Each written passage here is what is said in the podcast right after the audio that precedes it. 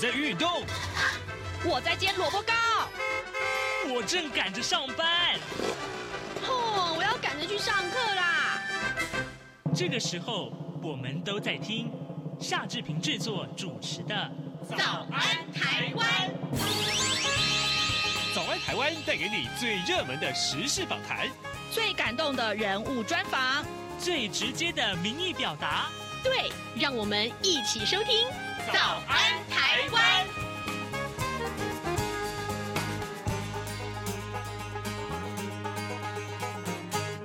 台湾，我是夏志平。今天是二零二三年的八月二十八号，星期一。嗯，今天我们要来聊米其林的必比登名单。马上请您收听今天的访谈单元。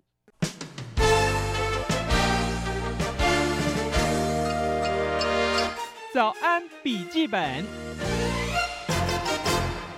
这里是中央广播电台台湾之音，您所收听的节目是《早安台湾》，我是夏志平。各位听众，我们好久没有在节目中跟大家聊吃这件事情了。今天呢，志平非常非常的兴奋，为什么呢？我们邀请到一位我的好朋友，他呢，啊，我们认识有没有有没有一个世纪那么久了？我没有那么老，好不好？拜托。还有还有，他呢，不但是美食评论家，同时他也是过去民歌。歌时代的这个作词者哦，而且他世居台南。今天我们邀请到他来到早安台湾节目，跟大家聊吃，那真是再适合不过了。让我们来欢迎美食评论家徐乃胜，徐大哥，早安，早安，大家早安。我我跟这个我们的听众先破个题啊，第六版的台湾米其林指南呢、啊，必比登的推荐名单在上个礼拜公布了。那在这份名单里面，当然我们看到上个礼拜公布必比登，那这个礼礼拜要公布星级的餐厅，所以大家会整个一整个礼拜连续七八天都沉浸在那个那个米其林的呃的那种飨宴当中。但是在这个必比登的名单里面，我们看到有一百三十九个店家入选啊，涵盖超过二十种的这个料理种类。当然了，呃，其中呢，我们看到这有包括了台南啊、台中。高雄、台北有这四个，台湾有这四个城市的呃这个小吃通通入选，总共一百三十九家，也有新入选的，也有这个 退下来的，这些我们待会来聊。不过我想先请教一下徐大哥，你看到这份名单，你心里面的这个想法，第一个念头是什么？有趣的念头？呃，我第一个念头，我这个人有点白目哈，我第一个念头就很想知道哪几家是被扫地出门的。去年明明都还有，有的我还是上个月才刚刚去吃过，嗯、隔没两天就发现，哎，他已经不在了哦。嗯、对，呃，所以我就觉得，而且我那时候是觉得说我话说的太早了，因为我带朋友去吃那一家的时候，呃，还跟他们讲说，哎，这个米其林搞不好今年还有呃机会哦。嗯、那在龙灯那个必比灯，嗯、结果我没有想到。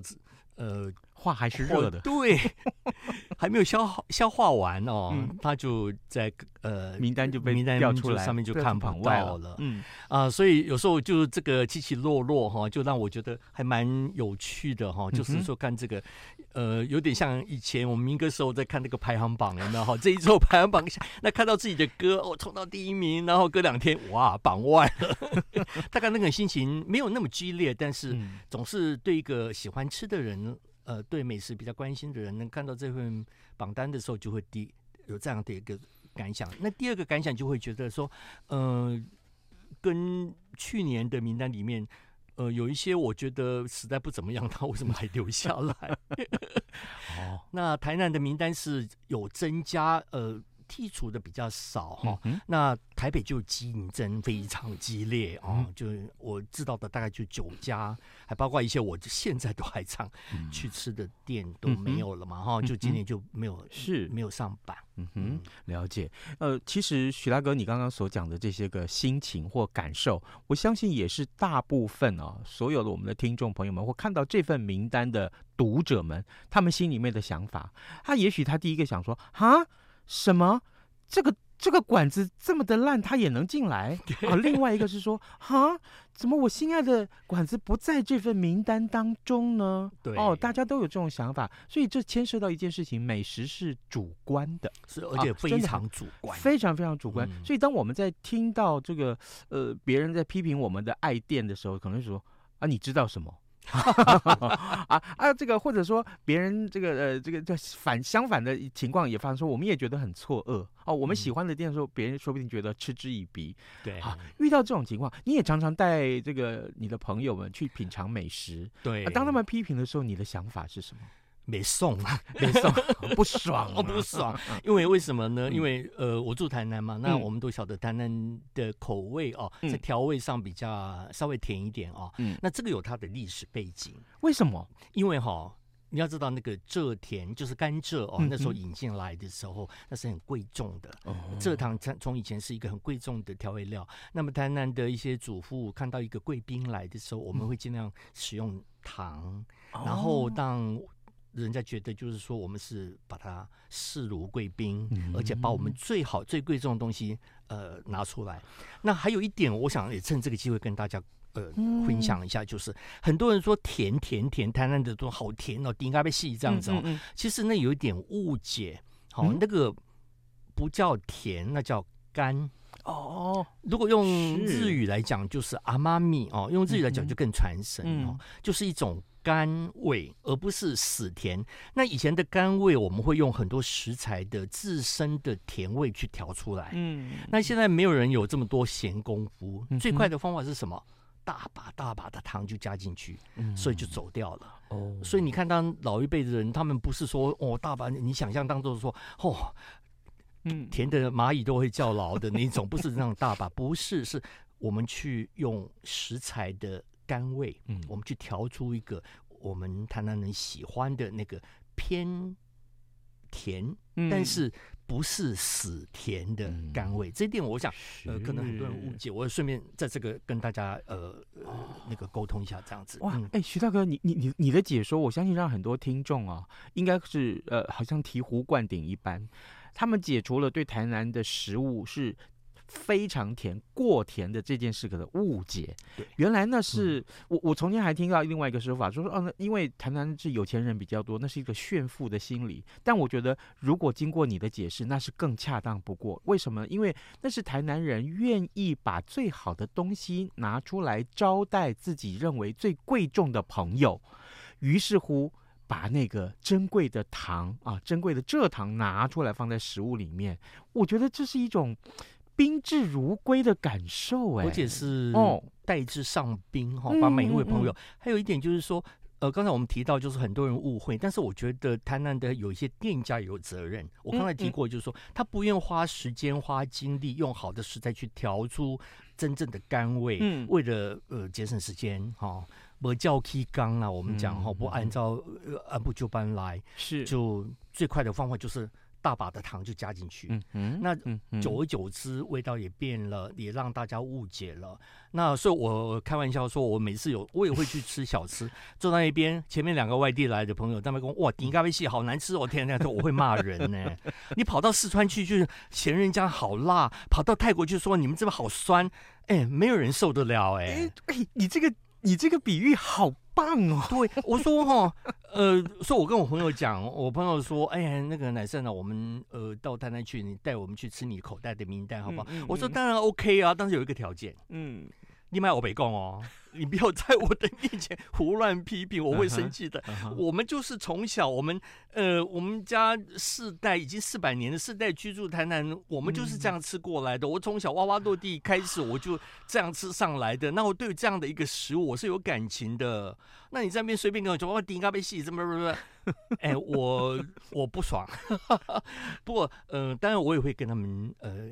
讲解就是说，呃，这道菜的呃，它的真正的精髓，并不是你想象，只是表面上的那些甜，嗯、你的觉得甜，是、呃、它里面用了哪些食材，然后为什么要这样做？是哈、啊，像我最喜欢的那个台南的捞米哈，就是嫁娶卤面，哦、是小时候是只有有婚事嫁娶喜事的时候才能吃到，或者有人生日，或者有人金榜题名，好事龙贺带吉的哈，才会煮那个，而且是我们叫帕捞米，帕的意思是什么？嗯、就是在家里自己做。我自己打，嗯啊、呃，自己去弄那个勾芡，每年的里面的料都是咖喱折哈，都自己做。然后那个的东西，一方面是我们的生活习俗的一部分，那另外一方面呢，那些东西有它的音乐，那每一个东西哦、呃，就是它的食材都有它的呃重要的一个象征意义。嗯嗯，像一个嫁娶来讲，就是晚上嫁娶，通常晚宴哦，有婚宴都是晚上，晚上有一顿大顿的好吃。那中午怎么办呢？就比较没有功夫去再去准备什么的。那那些来帮忙的那些呃那些朋友们，那要吃饭啊，对不对？那我们中午就。比较快速，而且也不难吃，就弄一个捞米。还有一点就是捞米，我们通常会去分给那个左邻右舍，对亲朋好友，亲朋好友，我们会把喜那个喜事哦，这个喜悦，嗯，去跟所有的亲朋好友一起呃分享。所以我记得我小时候，如果说呃把那个糯米拿去给人家的时候，或者人家拿糯米来给我们的时候，我妈妈一定把那个碗啊拿来的碗洗干净，然后上面再换一个小小块的红纸。嗯，是一块红纸，表示呃恭喜你们也分享这样，那那是很有人情味的。对，这个这个传统，我今天才知道。虽然我自己也是台南人，但是男生大哥你这样跟我讲，我才觉得哇，那个是很温暖的一件事情。是，所以我小时候我看到旁边有人结婚什么的，我最期待的是你们赶快把糯米拿给我吃，好不好？因为太好吃。那现在是呃有不一定说一定要是嫁娶好事的时候了，因为有几摊就是也是。就是卖糯米，对对，像我很喜欢，像在安平哈，当然安平有个古堡卤面，很多人都不知道，但是那个那个代代哈，那个老板娘哦，我每次去我就很喜欢去等他煮好卤面哦。那呃，他那也有好几家哈，都不错。是。那呃，现在越来越少了，因为能做的少了嘛。那呃，慢慢这个习俗也淡了，但是那个味道，我我想我一辈子不会忘记。是。嗯，各位听众，今天早上志平非常的荣幸为您邀请到我的一位。好朋友，他是美食评论家，也是也是这个作词家，在民歌时代，哇，他的作品那真的是，我本来想说今天他来，我不要放一首《一千个春天》，或是放一首《机场来迎接你》。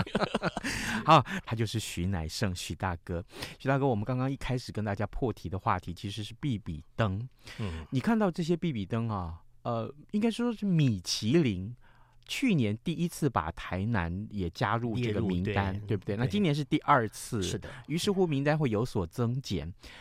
我想请教你，在对于这样一个国际的平等的机构来到这个古都评断这件事情，嗯、评断它的美食这件事情，你的经验、你的想法，应该是跟别人更多、更丰富，对不对？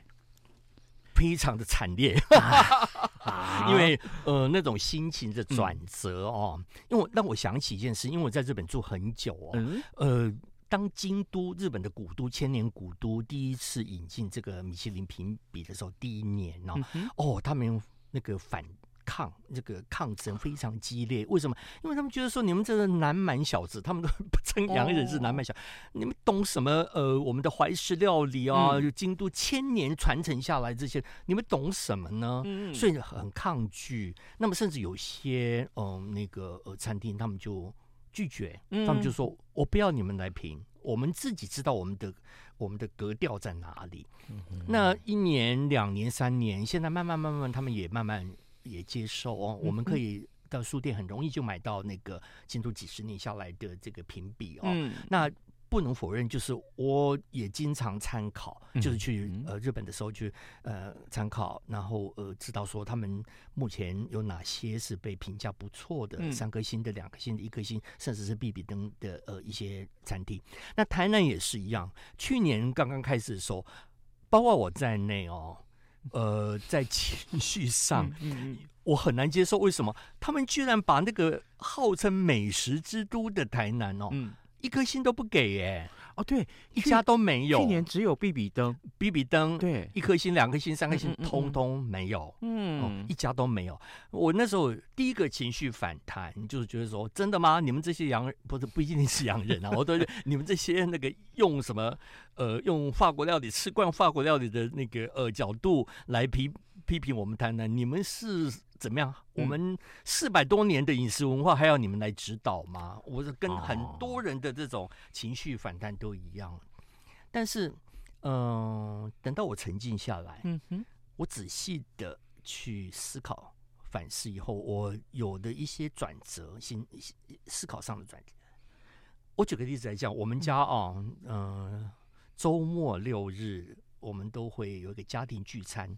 每一次我最伤脑筋的时候，我们家庭聚餐，我们没有办法去吃路路边摊嘛？我们一定是找一个比较好一点的餐厅。结果有时候经常会很苦恼，就是说我找不到什么好餐厅吃啊。对，所以我就慢慢就不得不承认说，的确，台南的小吃名闻天下，但是餐厅，餐厅真的太弱了。嗯，比方说，呃，我跟志平。经常喜欢去吃江浙菜，嗯，台南真的我想不到有一家什么样比较好吃的江浙菜，嗯、比较道地啦，没有是没有放的一大，至少像样的江浙菜是没有啊，纯一点的好不好？不要说江浙菜里面弄出一个古老肉或者是叉烧肉之类的，不要呃，就是纯一点的，真的还找不到。嗯、有时候不得不呃到高雄，甚至跑到台中去，嗯、或者就干脆到台北来吃的。是那这个部分，我就觉得餐厅真的是还有待努力。嗯。所以，既然他没有给任何一个是一颗星，嗯，两颗就不用讲三颗星了，嗯、一颗星都没有。某种程度，我是觉得公允。哦，我后来又觉得公允，公允是公平的。嗯哦、嗯，他们毕竟还是一个专业的，嗯，专业这个评鉴机构。嗯哼，有他们的道理，有他们的评价，也许你会很不爽。嗯，也许你会觉得我没有办法接受这样子的一个，但是不论如何，他们胆敢这样公布，公布毕竟他们也要承受很多啊，很多的批评啦，或者怎样。但是不论如何，就是说他们敢这样做有他们的道理，我也慢慢能够了解。那另外有一件事情，我以一个台湾人的身份来说的话，我觉得没有什么不好啊。嗯，是，是我就常举一个例子，就是说。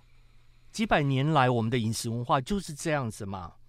然后今天米其林有点像是把一池春水，嗯，丢了一块大石头进来，搅动的这一池春水，让你去没有到翻天覆地，起码也让你呃有一个波动。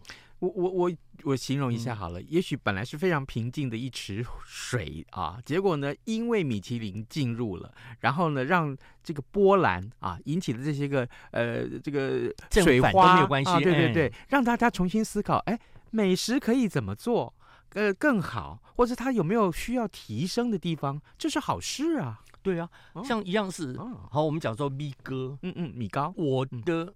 嗯我的那个口袋名单的跟米其林的，呃，提出来的那个就是不一样啊。嗯，但是我知道它很好吃啊，就在我家隔壁啊，非常好吃。为什么米其林不不介绍呢？哦，这一个，那还有很多台南很典型，很像我刚才讲的捞米，它就都没有嘛。嗯，你就错过了嘛。在我来讲，是真的是大遗珠。对，这么美美的，而且有传承，有文化传承。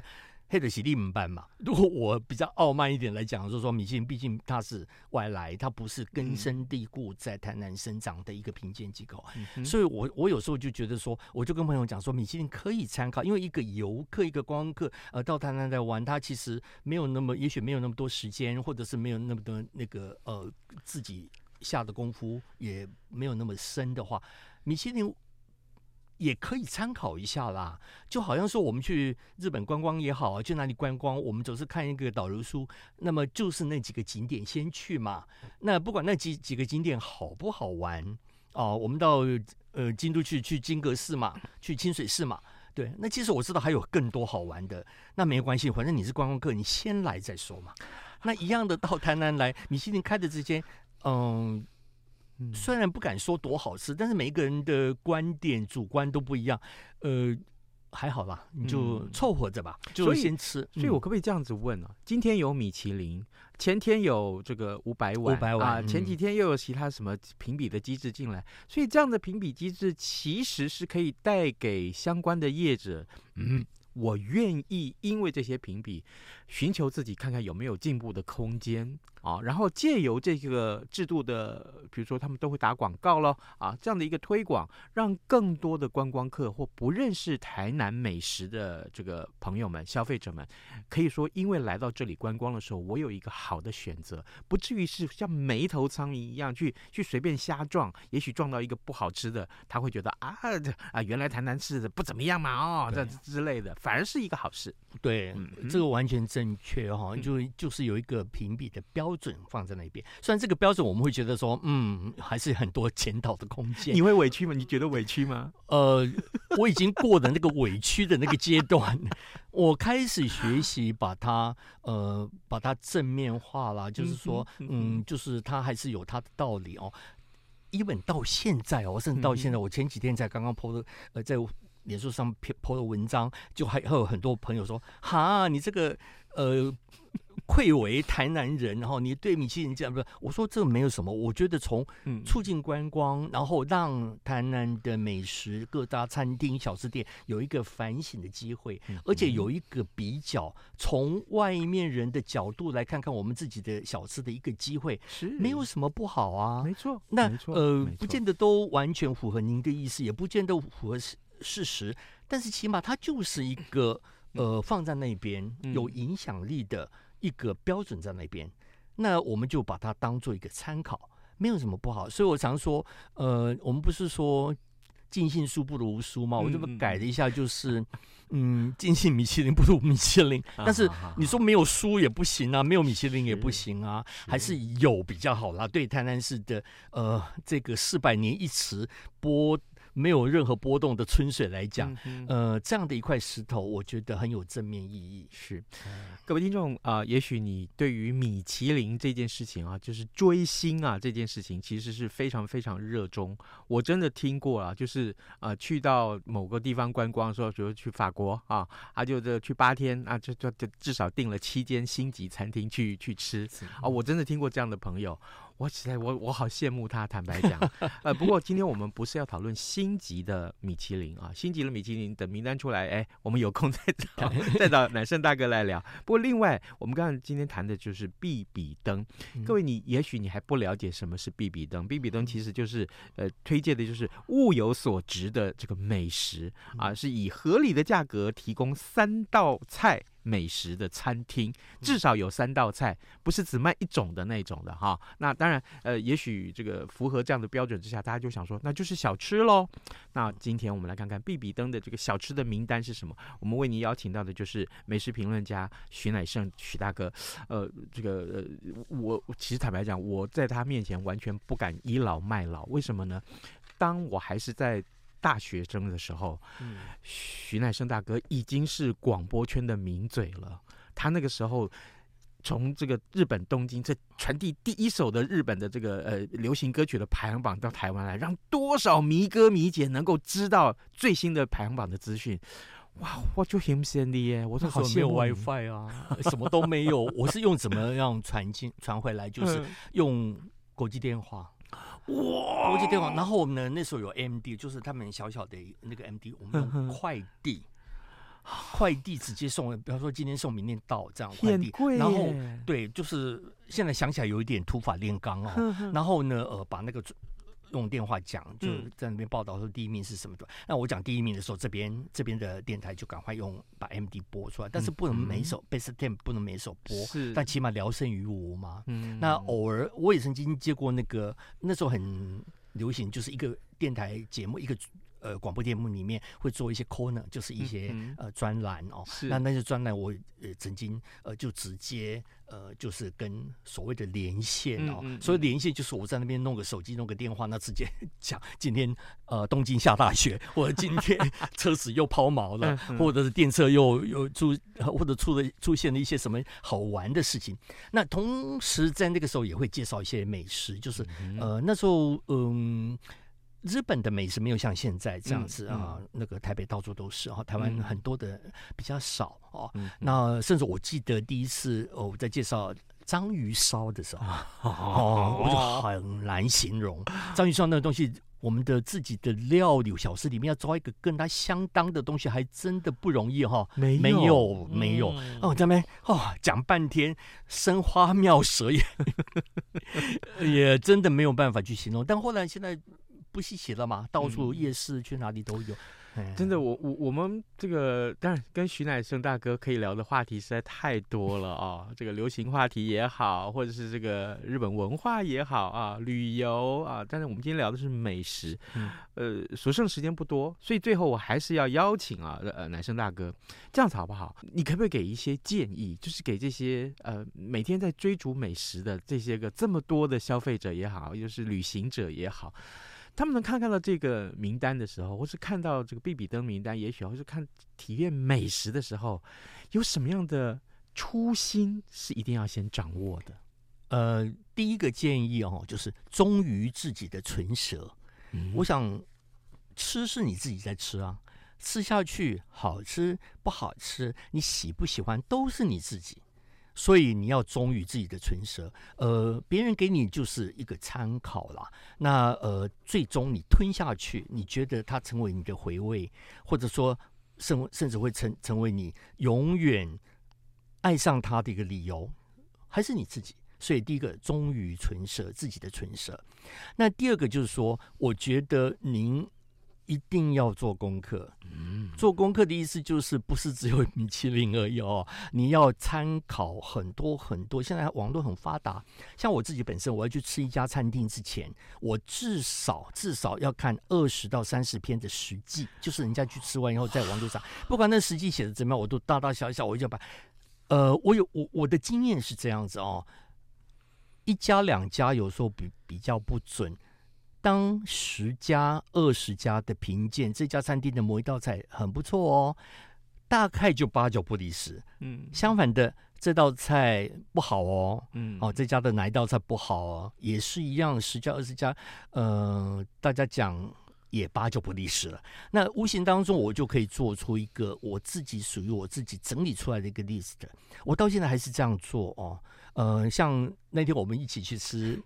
呃，一家餐厅，那家餐厅所有的 list 哈什么的，我就参考好多。我甚至会怎么样？我会甚至会去抓一些图片，我把它拼凑起来。嗯，因为有图片的话就很具体，就可以知道说我们那天如果订的菜摆在桌上，大概就是这样子。包括人数，包括食材会不会相撞，还包括它的味道会不会太多辣、太多酸或者太多什么样的。那无形当中就可以取得一个平衡。更重要的一点。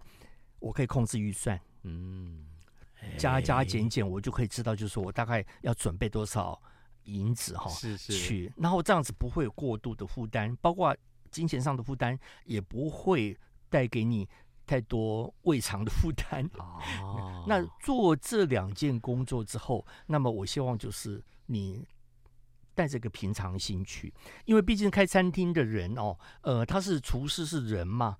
他有时候，嗯、这个时候煮的菜跟那个时候煮的菜，或者是呃，也许最近食材因为气候的关系，或者是当天的状况，会有一些相左哦，那难免出来的呃会不太符合你的意思，也可能啦，或者是打一点折折扣。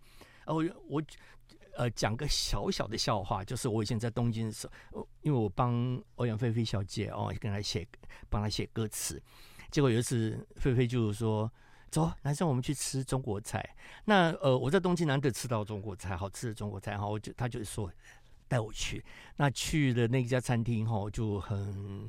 也是很有名的餐厅，一进去，那老板娘就说：“菲菲啊，今天哦，你可以吃到很棒的菜。”我说：“怎么说呢？”他说：“今天我们厨师哦，麻将赢了，他今天心情很好。”我心里想说：“哇，走对了，走对了。”因为的确心情会影响，难免的哈，影影响那个厨师下厨。所以他一讲，果然那天菜真好吃啊，不会比台北差啊。哦，所以我就这样讲说，那一样我们去吃饭的人呢、啊，呃，也带个一个平。平常心啊，吃对了，呃，吃的物超所值，或者是这个味道真的好棒，在那真的是呃一个福气哈。那如果不行的话，没有关系哈，我们就来看看，嗯，到底是哪里呃哪里出了点差错怎么样？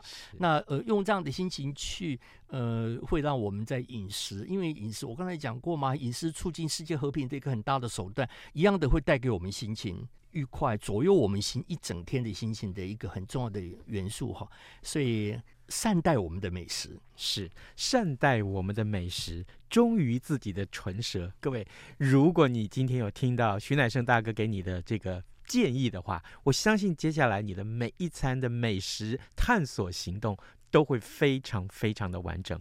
也谢谢乃胜大哥今天来到节目中，跟我们分享这么多如沐春风的一些感受。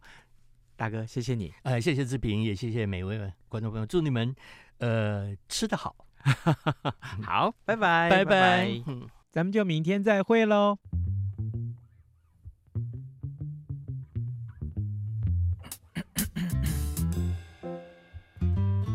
嗯。